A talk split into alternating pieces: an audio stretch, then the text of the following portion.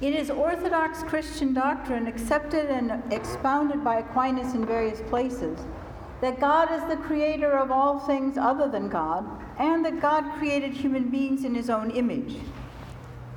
As Aquinas sees it, that image is imprinted in human nature, which includes a potentiality characteristic of the human species. To the extent to which that potentiality is realized, the image of God in human beings is intensified or made more perfect. It has its ultimate perfection in heaven in the contemplation of God, which is the beatitude for human beings. You should all have a handout. I won't cue you to the handout, but it will help as we go along. Something along these lines is a common scholarly interpretation of Aquinas' account. So, for example, Etienne Gilson says, Beatitude must consist in an operation of the speculative intellect. For the most perfect power of the intellect is that of which the object is the most perfect, namely the essence of God. The act constituting beatitude must therefore be of a speculative nature. And this amounts to saying that this act must consist in contemplation. And Gilson goes on to say the essential and true beatitude can only be found in the full view of the essence of God. This interpretation of Aquinas' account of human nature and the image of God in it is well supported by various texts in his works. In this lecture, I will first sketch briefly the evidence in Aquinas' text for this interpretation, and then I will show that if this is indeed Aquinas' account, it leads to conclusions that are manifestly unacceptable. Next, I will show that there is ample support in Aquinas' text for a different interpretation of Aquinas' account of human nature and the image of God in it. And I will argue that this other interpretation of his account is not only acceptable, but in fact fruitful in its philosophical implications. Finally, I will ask why it is, why it is that in Aquinas' work warrant can be found for two highly disparate interpretations of his view. I will argue that the two interpretations are, in fact, two sides of what is the one true Thomistic account of human nature and the image of God created in it. And I will show that the apparent problems for the Thomistic account emerge only when one of these interpretations is taken in isolation from the other. Taken together, these two interpretations yield one theologically powerful account of God and of the image of God in human nature. So, Aquinas on human nature and the image of God in it, the first interpretation.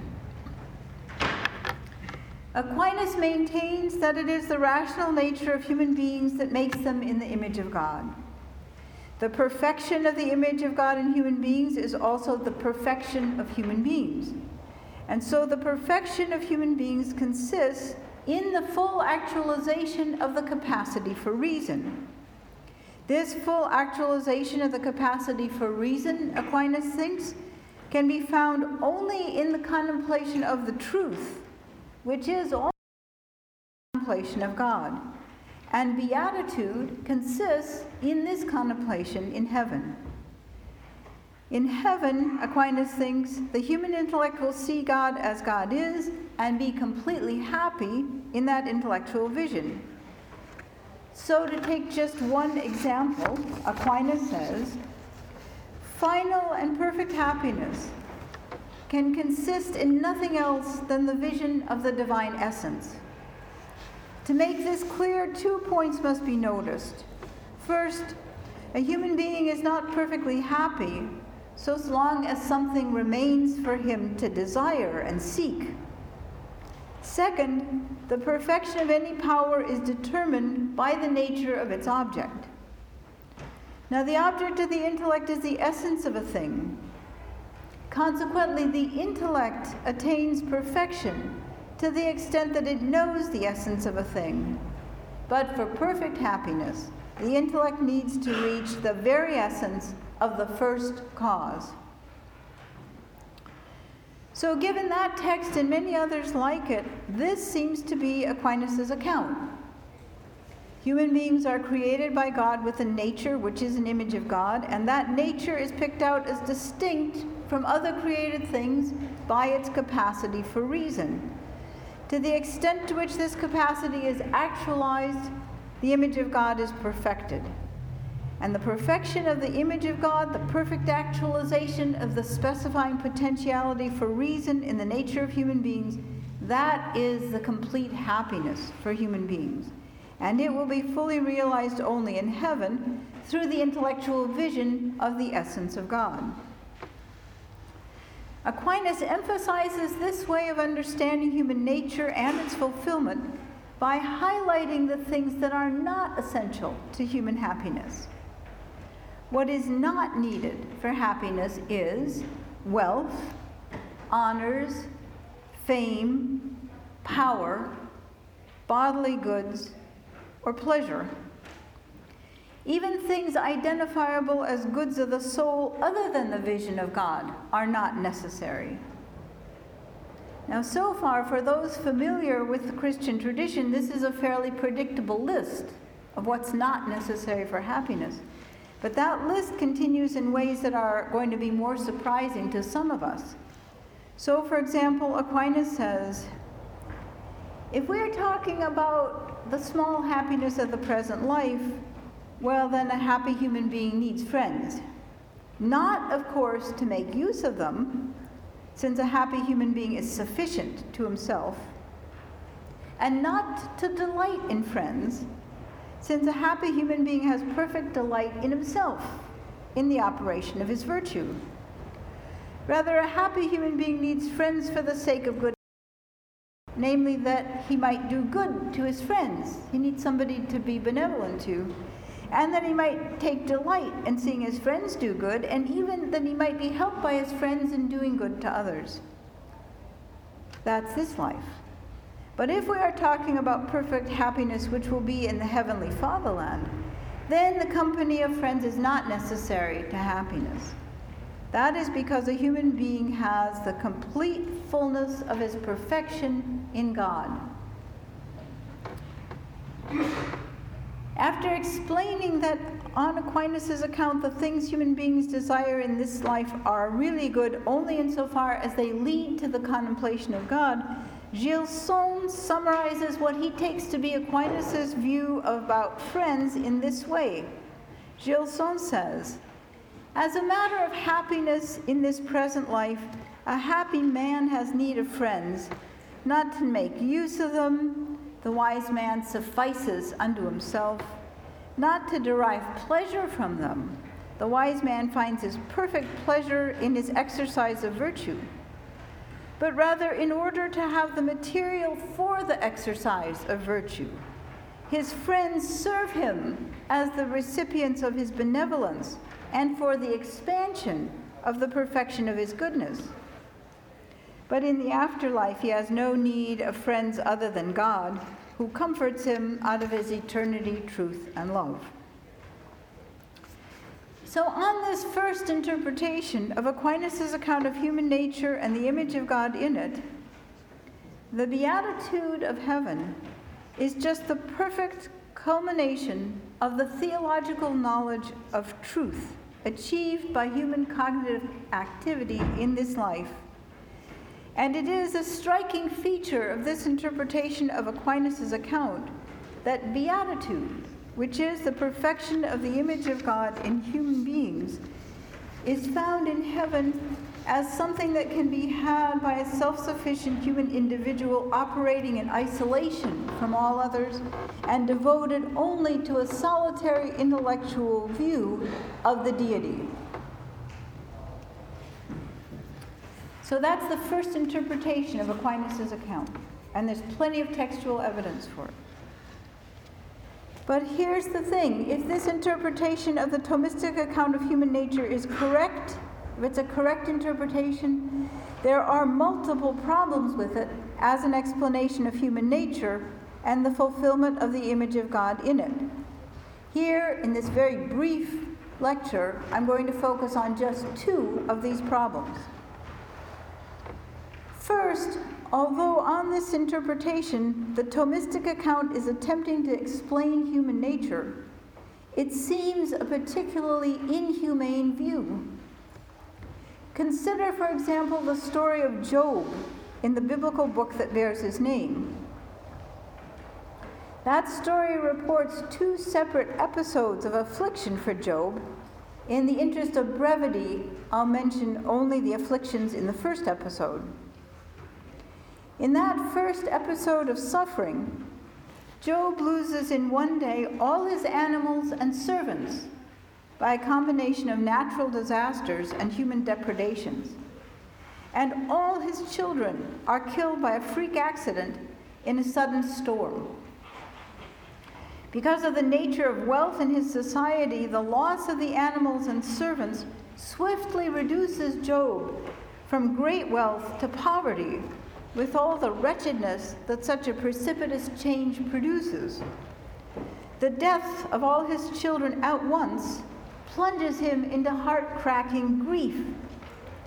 In these disasters, in their combination and their suddenness, there are two different kinds of suffering for Job.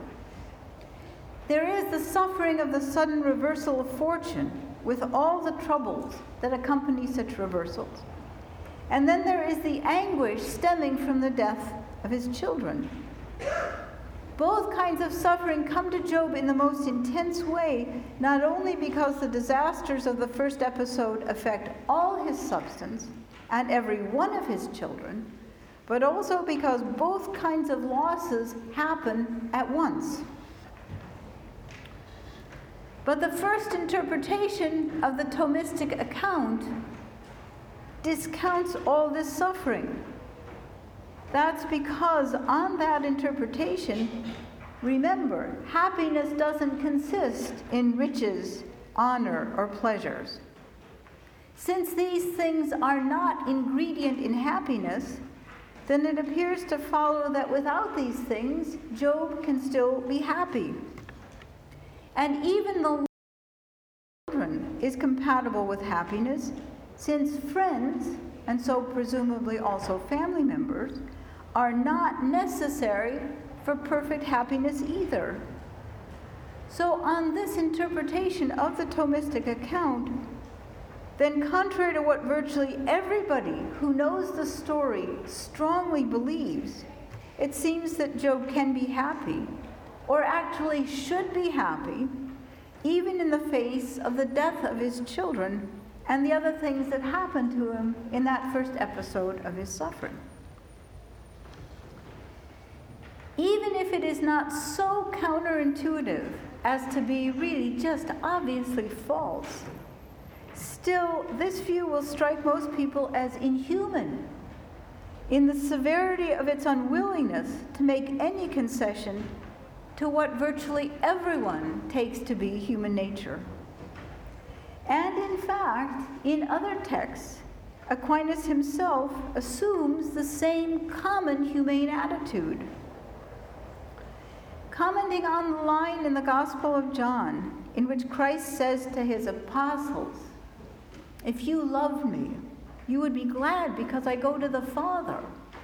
Aquinas says, he says, it's usual among friends to feel less for the loss of a friend when the friend departs to go to his exaltation.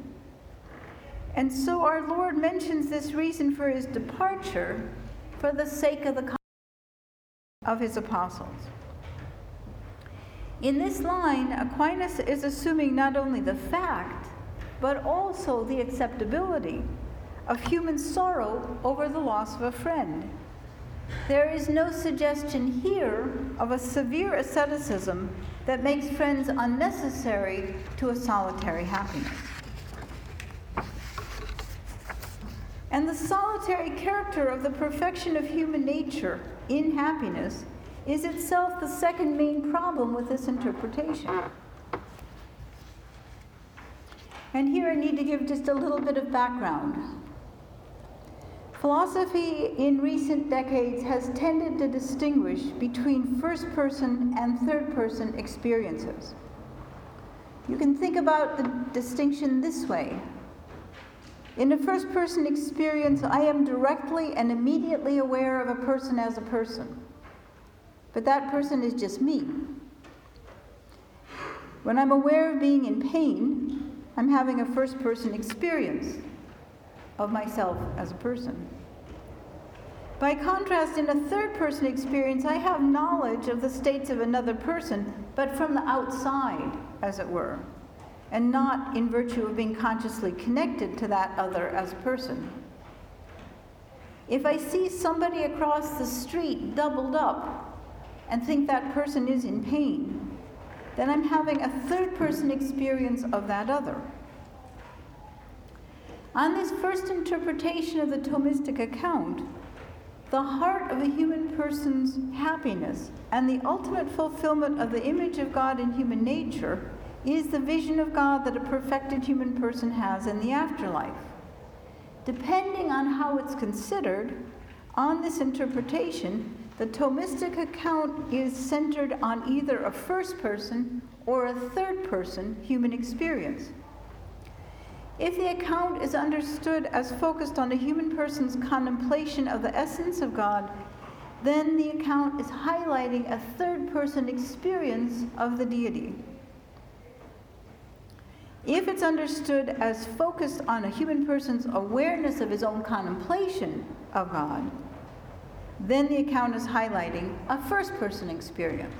So, depending on how we exactly understand Aquinas on this first interpretation, he's giving us beatitude as either a first or a third person experience, as the perfection of the image of God in human nature. But contemporary neuroscience has made clear that human beings have specialized cognitive capacities for a distinctive kind of cognition, a non propositional kind of cognition a second personal knowledge of other persons. Not first personal, not third personal, but a second personal knowledge of other persons that enables human beings to be connected together with one another in specialized social networks of a kind and intensity not found among other animals. The cognitive capacities enabling this distinctive kind of cognition and the social interconnectedness it enables are also characteristic of human beings and also central to human nature. There is by now a mountain of literature on these cognitive capacities and the cognition they enable. I'm going to give you just a, a teaspoonful of this uh, research here. Research on some of the deficits of autism has helped to clarify the character of this distinctive kind of cognition and the social connection it enables because, because autism in all its degrees is marked by an impairment in such cognition. As a result of the epidemic of autism and the, cog- and the endless research on it, we are beginning to understand not only something about the nature of the impaired cognitive capacities in people with autism spectrum disorder, but also the great importance of these specialized cognitive capacities for human development and human functioning. It turns out that for an infant to develop the cognitive capacities needed for typical human functioning, including even language use, the infant has to be part of a larger system composed of at least two persons the infant and her primary caregiver. The social connection between a typically developing infant and her caregiver consists first in shared or joint attention. And the absence of such attention is an early hallmark of autism in a very young child. This notion of shared or joint attention is a technical notion, and it is not easy to give an analysis of it.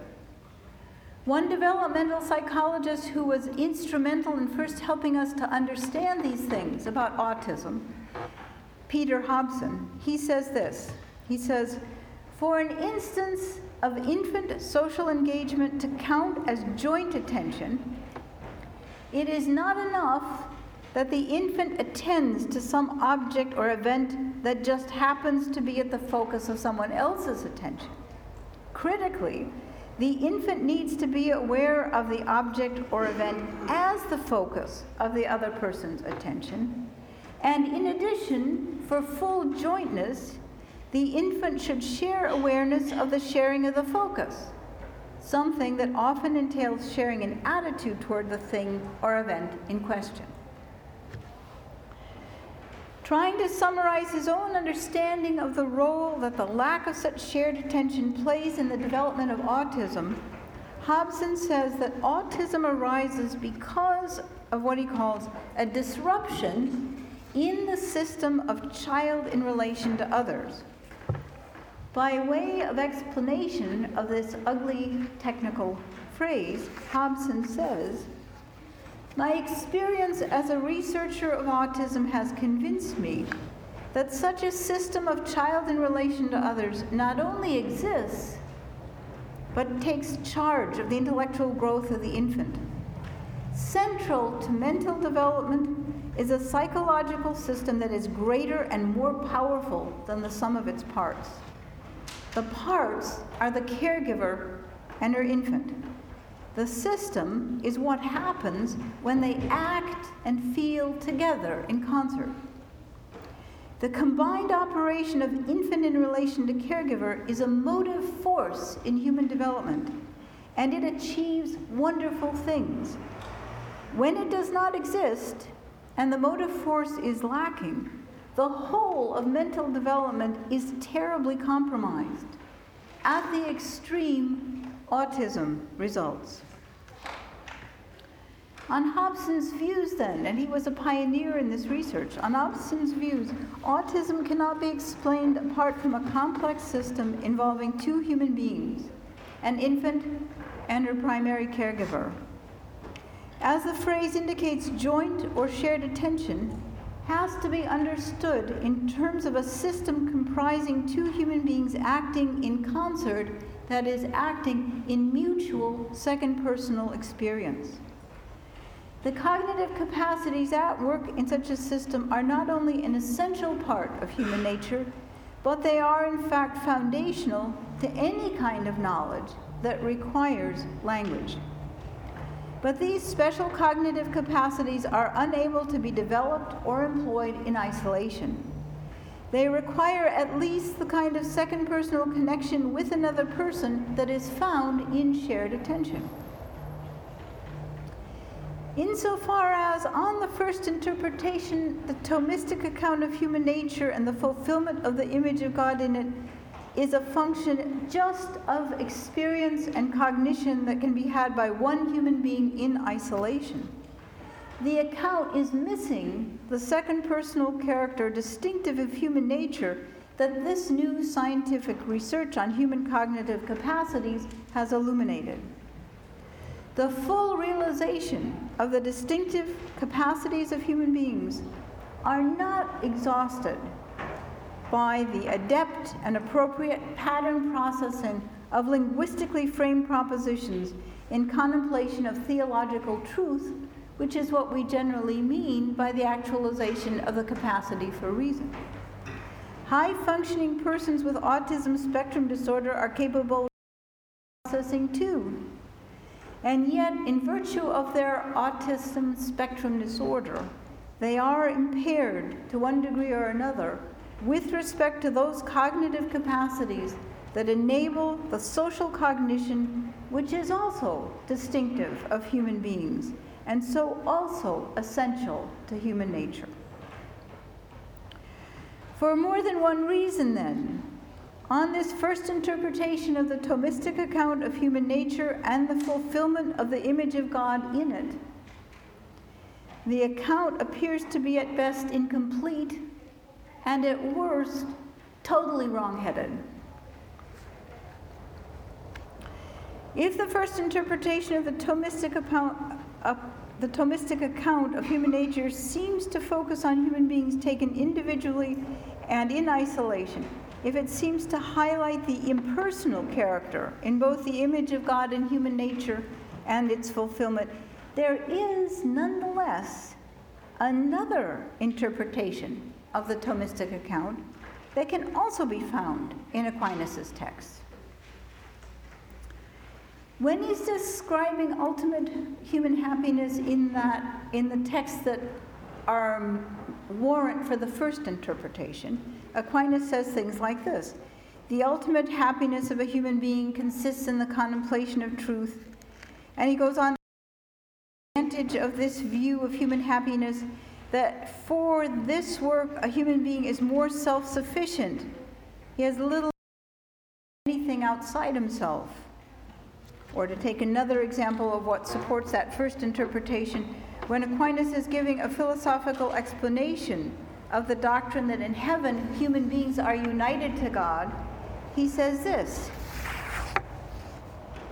If we suppose that some created intellect begins to see the divine essence, it, fo- it follows that the divine essence is united to that intellect as an intelligible species.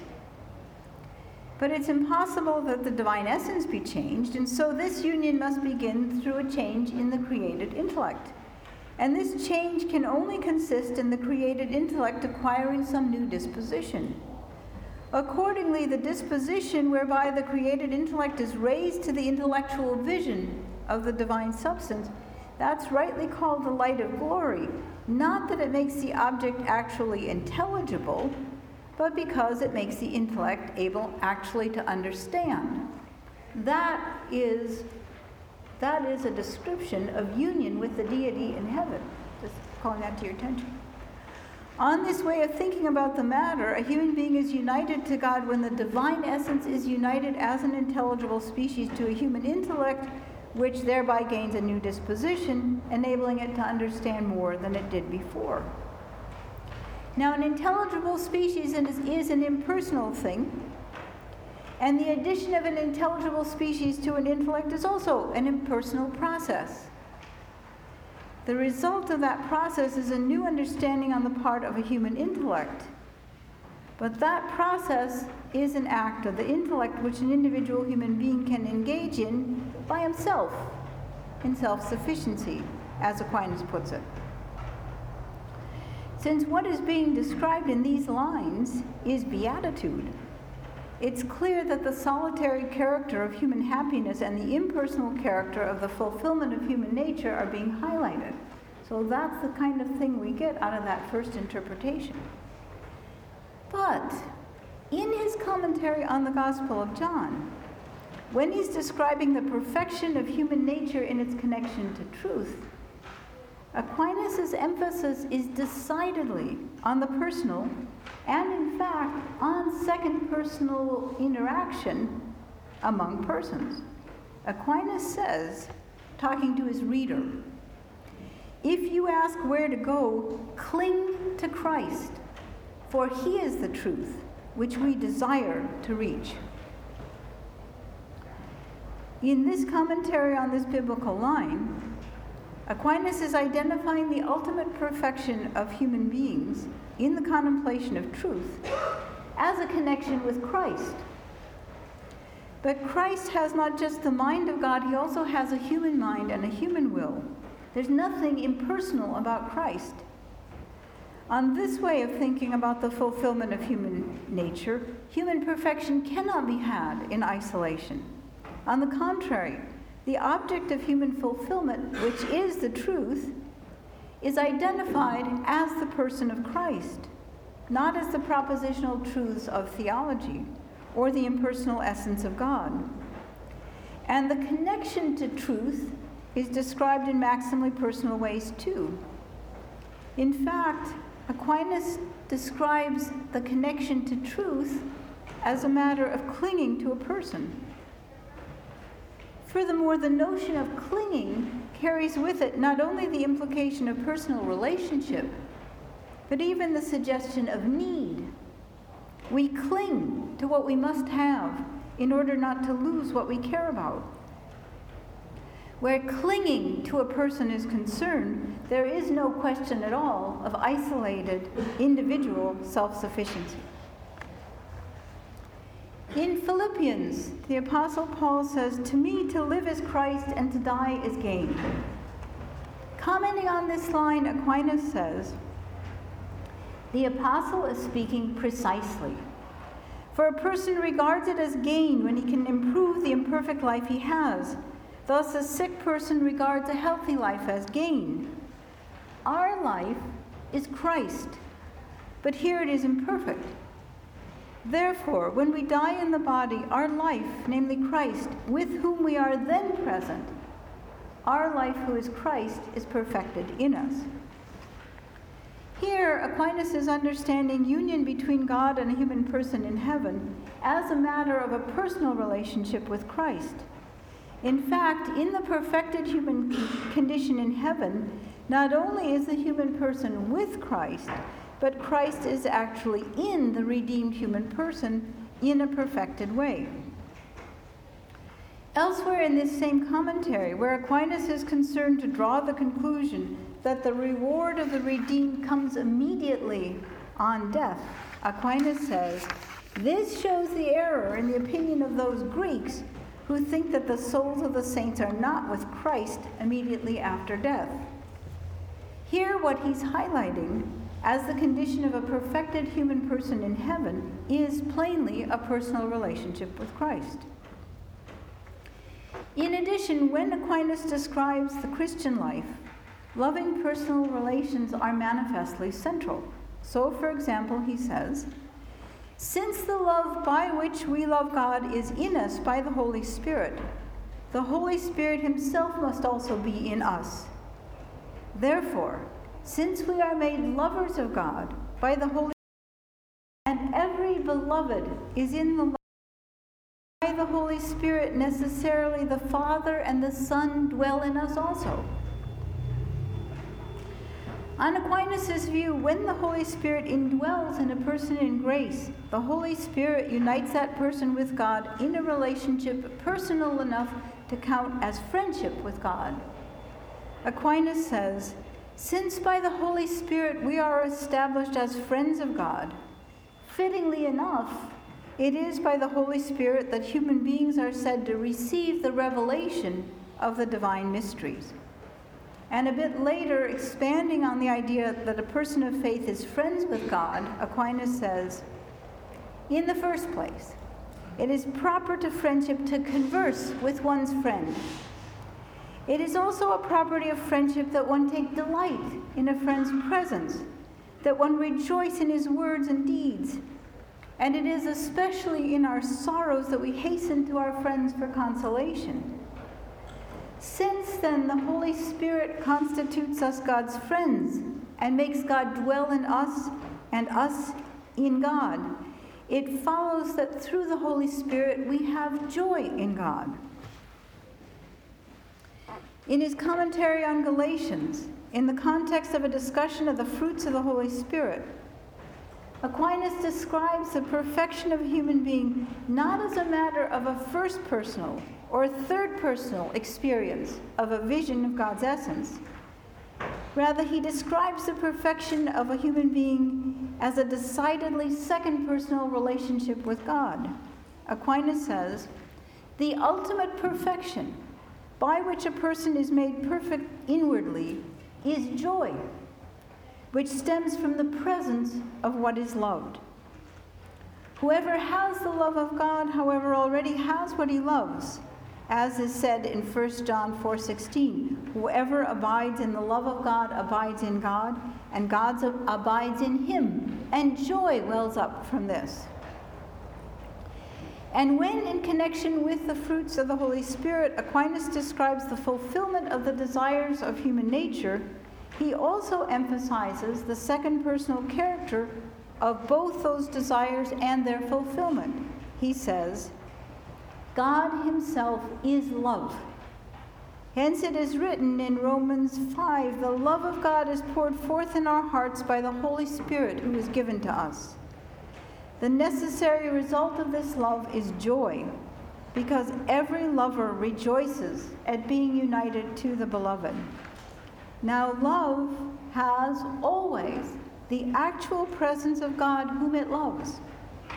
So, the consequence of this love is joy, and the perfection of joy is peace, because our desires rest altogether in God. So, these texts support a different, a second interpretation of the Thomistic account of human nature and the image of God in it.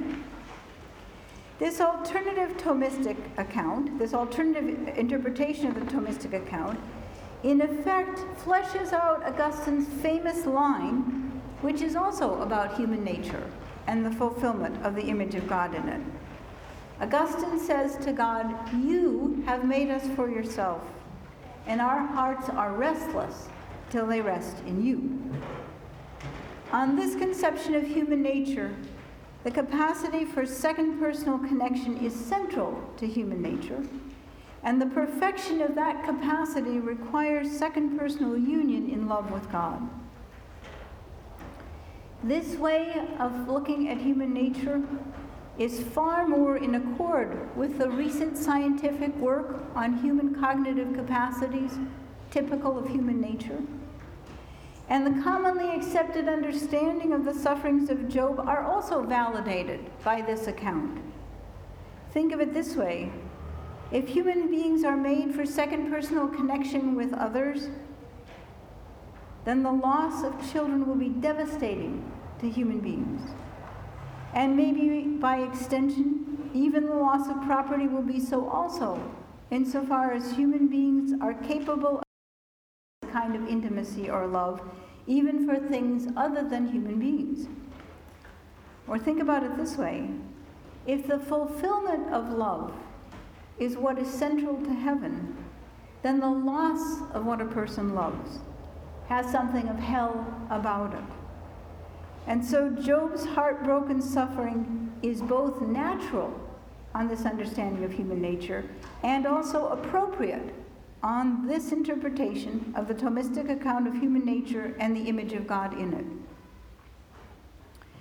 It is also worth pointing out, at least briefly, that this capacity for second personal cognition and its fulfillment in union of love that mirrors more nearly the relations among the persons of the Trinity than does an isolated contemplation of an impersonal divine essence. Finally, I want to say here, just in case you might be thinking I don't know it, I want to say here that this interpretation of the Thomistic account also has scholarly support. So, here, for example, is what Gilles Emery says. He says, As regards the image of God in human beings, the resemblance to God is a matter of knowing God and loving God. It is by knowing God and loving Him that one resembles or is assimilated to Him, whether this falls under the heading of a natural aptitude or under that of an activity acquired in grace. When he scrutinizes these two constitutive features of the image of God in human beings, that is, knowing and loving God, Thomas shows that the issue is entirely one of the image of the Trinity Human beings are not only cut to the image of the divine nature, but also to the image of the three divine persons. Under the new guise of the representation or expression of the Trinity, this takes us back to one of the central features of the doctrine of indwelling. The divine persons inhabit the soul of the saints when they are known and loved, present as the known is in the knower and the beloved in the lover. Or to take one more example, since he's here at this conference and maybe somewhere even in this aula, Dominic Legge says, the Holy Spirit does not merely give us facts about Christ. As love in person, the Holy Spirit infuses into us a love of Christ. Truly, to know Jesus is to be made his friend, to be drawn into the closest intimacy with him, to be caught up in love. All this is indispensable if one is really to know him as he is. This knowledge and love of Christ that the Spirit gives is equally a knowledge and love of each of the divine persons, granting us a participation in the very inner life of the Trinity. This is the import of Christ's prayer to the Father on the eve of his passion. When Christ prays for his apostles to the Father, that the love by which you, the Father, have loved me would be in them and I in them. Aquinas thus links the work of the Son and the Spirit in giving knowledge and then expands on their intertwined roles in accomplishing our Trinity shaped salvation through it. The fruit of this knowledge is, in the words of the prayer of Jesus, that the love by which you, the Father, have loved me would be in them and I in them. And Legge concludes by saying Aquinas places the personal indwelling of the Son as Word at center stage. The Father loves the Son, and consequently, the Father loves all those in whom the Son indwells. Two aspects are closely interconnected in this doctrinal exegesis. The Father loves the disciples insofar as the Son is present in them, and the Son is present in them insofar as they know the truth, because the Son is the Word and the truth. So that's the second interpretation of Aquinas' account of human nature and the image of God in it. And so there is a puzzle, or at least a pressing question. What's the connection between these two apparently very different accounts of human nature, the image of God in human nature, and the fulfillment of that nature in heaven? What's the connection? How could the experience of heaven consist both in solitary and self sufficient contemplation of the impersonal divine essence, and consist also in the mutual indwelling of God and human persons in a union of love that most resembles human friendship? I think that the hinted at in that last line of Legge's text, which I just read, the Son is the Word and truth. Here we have an identification of a person of the Trinity who is characterized by a mind and a will. We have the identification of that person with truth, which is something abstract and impersonal. And this identification is to be expected on the Christian doctrine of the Trinity. On that doctrine, there is only one God, and that God is pure esse, as Thomas liked to say. But it is also three divine persons. And though the mind and will in each divine person is one and the same, we have no social Trinitarianism here. Nonetheless, each of the divine persons is correctly characterized as loving each of the others. Finally, it is a hallmark of the doctrine of the Trinity that the divine persons are not reducible to the one deity, as if the one divine essence were more foundational than the three persons. And similarly, the divine essence is not reducible to the persons, as if they were more fundamental than the one divine essence is. For this reason, on the doctrine of the Trinity, it is true to say that God is pure esse, and also true to say that the three persons of the Trinity are united in a personal union of love. In my view, Aquinas helps us understand these things in this way. He puts what I take to be the crucial point this way. He says, with regard to what God Himself is, God Himself is neither universal nor particular. This is a hard the only alternatives, but that is what he says. God Himself is neither universal nor particular. And you can think about the point this way if it were true without remainder that God is pure esse, then God could not be characterized by a mind and a will, since mind and will are particulars, not universals, as Aquinas is at great pains to say in his commentary on Boethius's De Hebdomadibus. On the other hand, if it were true that God is a particular, then it is hard to see how it could be true that God is pure esse. And so Aquinas says we have to maintain both these apparently contradictory things about God. He says, all the names imposed by us to signify some complete subsisting thing signify in the concrete and particular. as is appropriate for composite things. But those names that are imposed to signify simple forms signify something not as subsisting, but rather as that by means of which something is, as for example, whiteness signifies that which something is white. So, because God is both simple and subsistent, we attribute to God both abstract names and concrete names to signify God's concreteness. Nonetheless, each kind of name falls short of God's mode of being, just as our intellect does not know God as He is in this life. And so the doctrine of the Trinity allows both interpretations of the Thomistic account of human nature and the image of God in it to be melded into one account. And both the account of eternal life in heaven, as consisting of the contemplation of truth, and the account of life in heaven, as consisting in a joyful and shared union of love with God, are compatible. These are compatible views.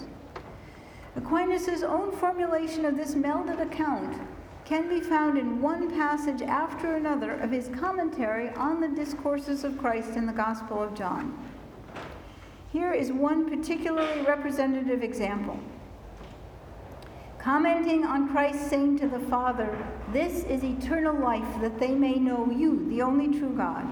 Commenting on this saying, Aquinas says, Our Lord says, that eternal life lies in vision, in seeing.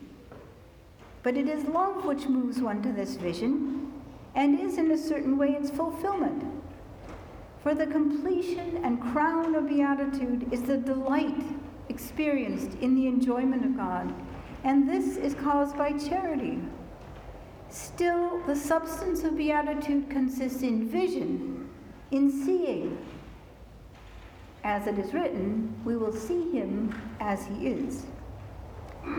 Here, beatitude, which is the fulfillment of the perfection of the image of God in human nature, here beatitude consists in seeing God as God is. But the God who is seen is properly referred to by a personal pronoun. We will see him as he is. And the vision will unite a human person in love with joy to the triune God, whose mutual and interwoven love that human person then shares. And in that shared love, each of the human persons in heaven will also be united with each of the other human persons in heaven. Not because a perfected human being has a need of those other human beings, but because there's more joy in shared union. And this shared love and joy is itself the fulfillment in human beings. A little later in that same commentary, Aquinas says, The perfection of each thing is nothing but sharing a likeness to God. For we are good to the extent that we resemble God. Accordingly, our unity contributes to our perfection to the extent that it shares in the unity of God. now, there is a twofold unity in God. There is a unity of nature, I and the Father are one. And there is a unity of love in the Father and Son, which is a unity of spirit. Both of these unities are found in us, not in an equal way, but with a certain likeness.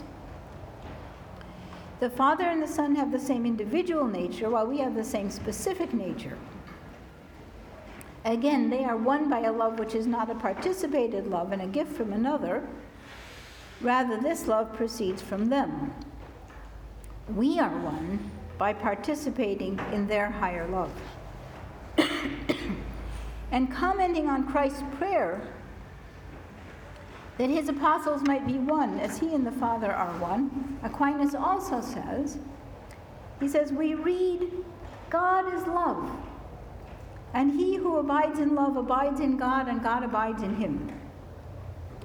God loves absolutely those to whom he wills all good. That is, they have God himself. And to have God is to have truth, for God is truth. But truth is had or possessed when it is known. And so God, who is truth, truly and absolutely loves those to whom he manifests himself. And so the puzzle and the question regarding the two apparently dis- disparate and divergent interpretations of the Thomistic account of human nature and the image of God created in human nature. This puzzle, this pressing question, they have a resolution and an answer in the doctrine of the Trinity, which allows both interpretations to be melded compatibly. In fact, only when these interpretations are melded do they give a correct account of human nature as created in the image of God. On the resulting Thomistic account, the apparently infelicitous consequences attendant on the first interpretation of Aquinas' account, they no longer follow. Melded together, the two interpretations allow the ordinary human interpretation of Job, and they also make clear that the cognitive capacities facilitating second personal experience are constitutive of human nature and the image of God in it. The pure esse, which is the deity, and the three divine persons who are united in mutual love in the deity are mirrored in the fulfillment of human nature in beatitude, when each human person will see the one divine essence as it is, and will also be united with the divine persons in the love they share with each other, and with all human persons united together in love and joy in heaven. And with that, I'm done. Um, I'm going to take the privilege of asking the first question or making the first comment. Well, I have two comments. And these are meant to be ironic, but I have a So he feeling- says. I suspect you're going to find a way to disagree with them. So, um, I appreciated that and agreed with it as far as I can tell. My uh, first comment is I think you could even strengthen, not to say there's a defect in the argument, but I think you could strengthen the argument because in his Christology, Aquinas enunciates a principle he takes from John Damascene. Remotely, it comes from the Cappadocians. All acts of persons are acts conducted through the medium of natures. All acts of natures are natural, personal acts of natures and actions of persons. So I take it that, and he applies this to human persons, not just to Christ. So I take it when he describes things like the intellect being united to the divine essence, he takes this as an abstract statement about an aspect of a person. If you run his like line of thinking through consistently, in which case what you're saying of the Trinity would have to go all the way down into the statements about human natural actions, the actions of persons. And it's only because he's abstracting to the aspect of the nature that he could be mistaken for saying something that is seemingly impersonal. It's, it's a Yeah, I, I want to take your comments one at a time. So you should know that I hardly ever agree, disagree with Thomas Joseph. I mean, why would I? He is so generally right, just right on the money. And he has also given the very best explanation I know of the connection between divine simplicity and the Trinity. What is a lovely paper. So uh, I agree with him completely on this point too, and I think it simply strengthens the case. It strengthens the case I'm trying to make. When you first look at that first interpretation of Aquinas' account, which is given as the sole interpretation of his account by, uh, by various scholars, or is so understood anyway by various people studying his text, it certainly looks impersonal. But uh, Father Thomas Joseph is completely right. I mean, Aquinas says you can say that the eye sees, but it would be much better to say that a person sees by means of the eye. So when you see his full account altogether, the two accounts, the two interpretations are um, completely compatible and melted, melded in the end into an account that is very much second personal. Um, excuse my voice. I agree with Father that uh, there is a strength that is not your strength. It's the strength of both sorts of interpretations. And I congrats your attempt of meeting them. I will just give an idea, uh, an appointment. I think that such mm, such uh, opposition between both kind of interpretations who have two causes, some circumstantial cause and some proper cause. The circumstantial cause would be that Thomists are usually divided between philosophy, philosopher Thomists and, and theology and theologers Thomists. And the proper cause is because both of them used to sometimes uh, start from oppositional point of view between knowledge and love, uh, considering that Saint, uh, Augustine said that the priority is in love and, and Thomas said that the priority is in knowledge. And also the Aristotelians uh, uh, yeah, uh, say that uh, you need friends, but just in this life, not much. So I think that it could be a solution like a different like way. Is that not to start from an opposition point, a positional point of view between love and knowledge, and holiness and friendly otherness, but to consider that Aquinas said many times that there, it, it consists in a hierarchy, foundational hierarchy. So he said that law is love because knowledge is human law because knowledge. If you keep this up, I won't remember what you said at the beginning because you are giving a mini lecture. I can't, I can't remember it all. Let me start with what you've already said. Yeah, but I want to say that love is not a position that follows knowledge and uh, friendly, other otherness friendly friendship is included in God contemplation. All things, love follows God contemplation and otherness follow, follow love contemplation because love and otherness follow knowledge in, in human nature. I think what you. I think what you're quite right. There has been a tendency in the history of Thomistic scholarship to cut him up into the bits which are respectable philosophically in a secular age and to be embarrassed by anything that looks juicy, rich, and personal and theological, and to leave that to one side for the theologians. And that will for sure give you a very odd, uh, a very odd interpretation of Aquinas. He's one mind, one person, and all these things in his writings come together. Not only that, not only that, but you know, he's famous for saying about his Summa Theologiae, it's an introductory textbook for beginners, and everybody laughs. Everybody thinks that's an expression of uh, crazy medieval humility. But I think we could pay him the compliment of believing him. He means that work to be a textbook for beginners. And now the question arises what does he think the advanced work is? And to me, it's obvious. He thinks the advanced work is the biblical commentaries. And why wouldn't he think this? Because in the Summa, you get a human being spinning out human theories about how it all works. In the biblical commentaries, we start with the words of God in Revelation and try to understand those. That would be the advanced material. See what I mean? So if you try to interpret Aquinas' views and you don't do it in light of the biblical commentary, like somebody who's dealing with an textbook and never reads the contemporary literature but thinks you've got it straight. So I agree, that is, that is one explanation for, for why we get these disparate interpretations. I agree.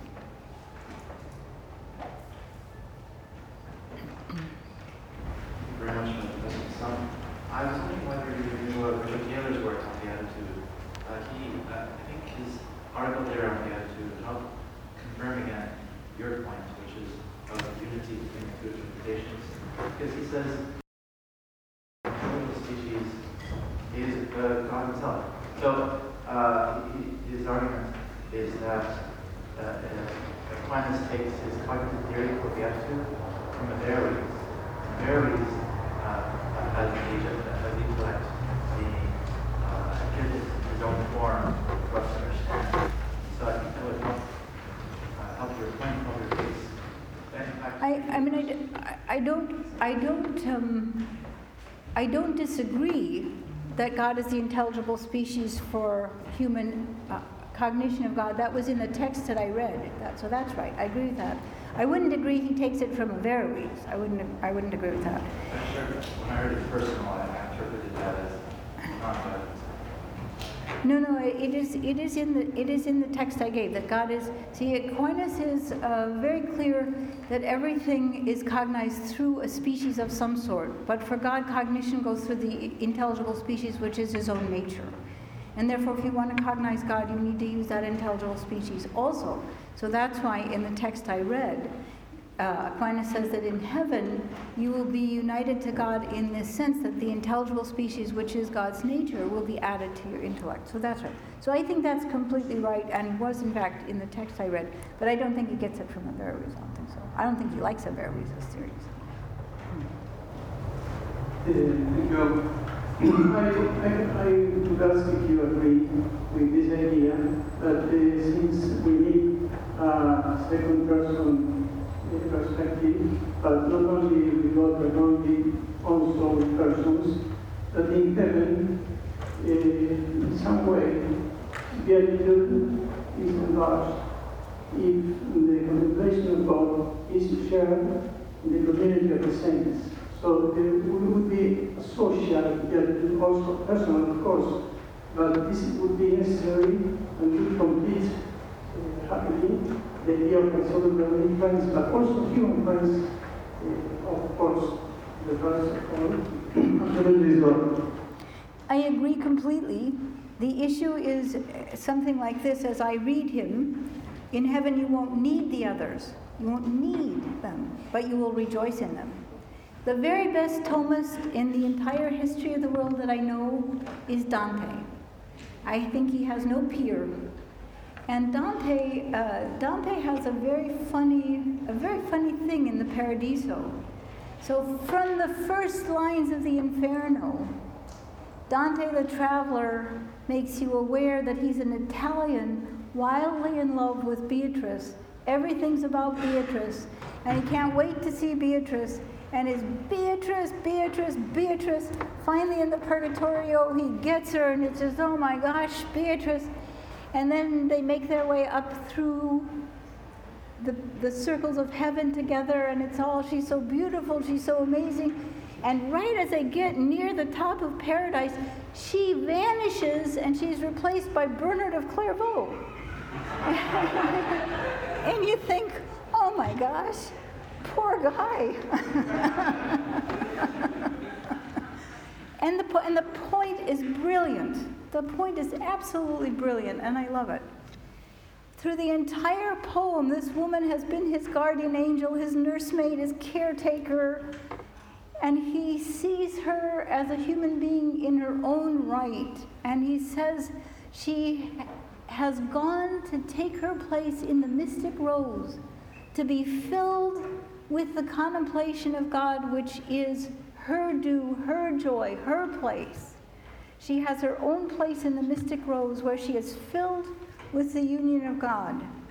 Now you might think to yourself, yeah, but it's tough knocks for you, Dante, you know. But what Dante says is, she was never more present to me than when she was in the mystic rose, united to God. She was never more present to me. No distance between her and me separated her from me. She was closer, nearer, dearer to me when she was in her own place in the mystic rose than when she was by me. And to me, Dante seems a genius in this part of his poem. Yeah. I, I, I just feel, I know a lot of people their hands up, but I feel like this is sort of argument for fittingness to finish there. Um, I'm sorry we can't take more questions, but I do want to release